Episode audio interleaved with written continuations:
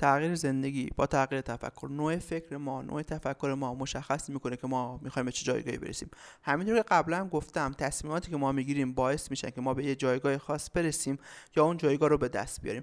و این تفکرات کمک می‌کنن که ما تصمیماتی بگیریم که به سمت اون جایگاهی که می‌خوایم حرکت بکنیم.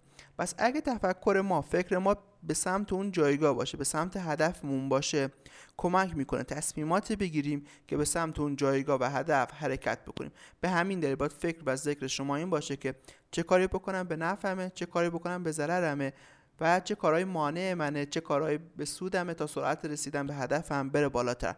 و این تفکر کمک می‌کنه که تصمیمات درستی بگیرید تا به اون هدفی که می‌خواید برسید.